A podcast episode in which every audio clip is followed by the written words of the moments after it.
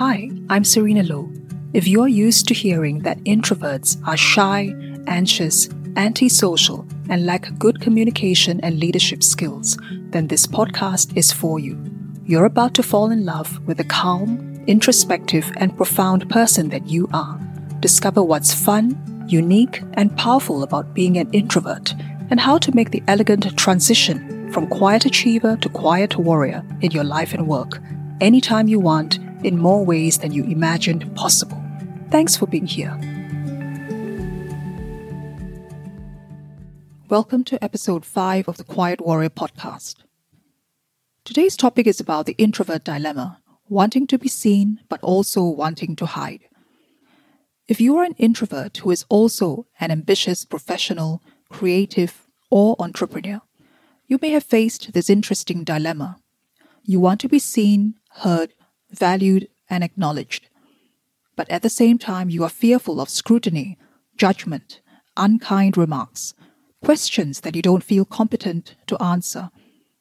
You're fearful of the process of talking about what you are doing and why you are doing it, because it takes time and energy, because people might ask questions, because you might discover you aren't really that passionate or knowledgeable or committed as you thought you were, and because putting yourself out there might reveal some weaknesses about yourself or your project that you are not ready to fix.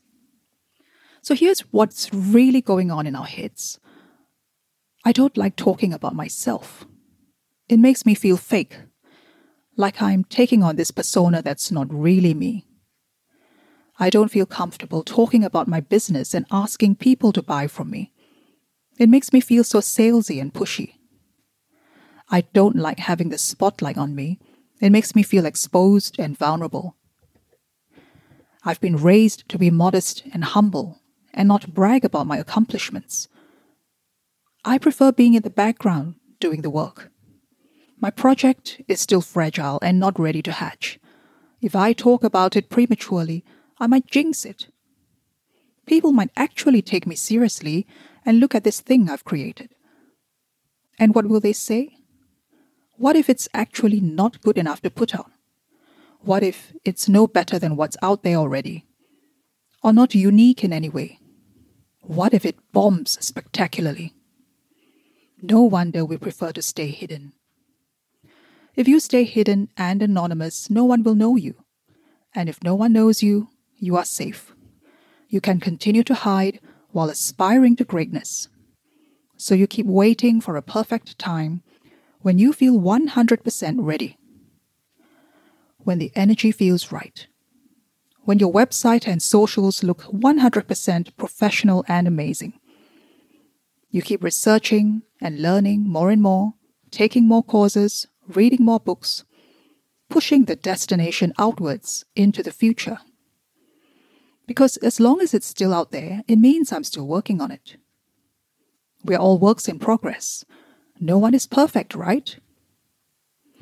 So I invite you to look deeper into your dilemma and ask yourself some honest questions.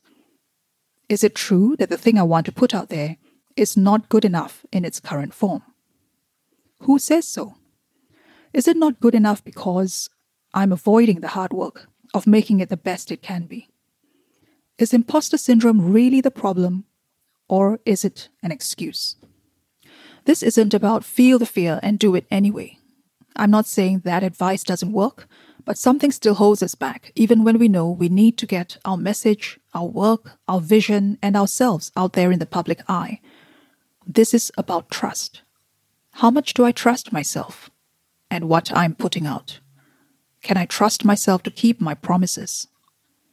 Can I trust that life always works out for my highest good, even when the opposite seems to be the case, when things don't seem to go to plan, when things are outside my control? This is about commitment. How committed am I really to this passion project, this venture that I want to put out there? How committed am I to my word? Do I mean what I say and say what I mean? Or do I just say something that I mean at the time and change my mind later when it's no longer convenient? I can think of so many instances when I said yes to taking a big step, even paid huge amounts of money and yet did not fully commit to the program or the coaching. I thought, naively, that just by paying I was being committed. But there is a huge chasm between potential and implementation. Potential is always there. The word sounds so good, but it is hazy and vague. It's one thing to talk about reaching our highest potential. It's a different thing to take action day after day, to do hard things when we don't feel like it, to do uncomfortable and risky things outside our level of competence that make us feel exposed, vulnerable, and foolish. This is about courage. If we are serious about getting closer to that state of flow and grace and achievement, where things feel effortless and life feels limitless, it's because we've actually been flexing our muscles and pushing against the limits to test what's possible and what we're capable of. Being actively in the game playing it, not just spectating. Playing full out and getting knocked about, experiencing the exhilaration of learning how the rules really work, experiencing the emotions of winning and losing, getting to know how exactly this game works as an insider, not a spectator earning the credit and credibility that comes from hard work, focus, discipline, and total commitment. If I can share some tips with you on resolving this visibility invisibility dilemma, it would be this decide to go all in. No more half heartedness, one foot stepping on two boats, as the Chinese proverb goes. Keep talking about your project. Keep it alive. Put it out there. Get enthused about it. Enlist the help of your community and support network to amplify your reach because we go further together. Keep working at it and getting better at what you do. Keep polishing, refining, and improving. Maybe it will never be perfect or match what you see in your mind. But day 100 will definitely be better than day 1. This is something Mina Irfan, creator of the Universe Guru, says she had to discover for herself. The most important point in my journey was to fully give myself permission to be an expert and sell my sacred work as often as possible. I think lots of people are afraid of appearing salesy and hold themselves back. Your work needs to be seen and experienced so it can make a real difference in people's lives. Never hold back from sharing your gifts. There's a lot to unpack in that quote, so I want to break it down for you. First, it's about giving yourself permission to be someone different. In this case, an expert. Maybe that word sounds too big, too ostentatious. I'm not an expert yet, you may be thinking. That's other people, the influencers with TED Talks, their own YouTube channel, millions of followers. On some level, we are each an expert in something specific. We just don't always give ourselves credit for it. Think of the last time someone said to you, I wish I had your talent, or you make it look so easy. That's your expertise. Second, it's about elevating your work from something you do for a living to make money and pay bills to sacred work.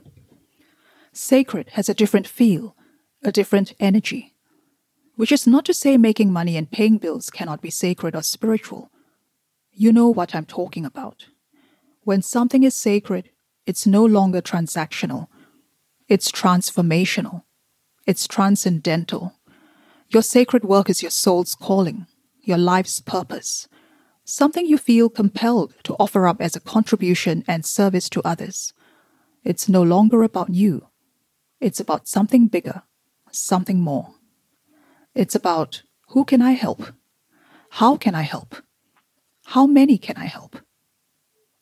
Third, there's that familiar refrain introverts love I'm afraid of appearing salesy. What meaning are you giving to appearing salesy? Think how you react when someone tries too hard to sell you something. Your natural reaction is to avoid them, to think up an excuse to get away as fast as you can, to make it clear you're not interested. Salesy people annoy us because they are in our face. They demand our immediate attention and response. And they usually approach us when we are in our heads thinking about something completely unrelated, or when we're most busy or distracted. But what if you were to do an experiment instead?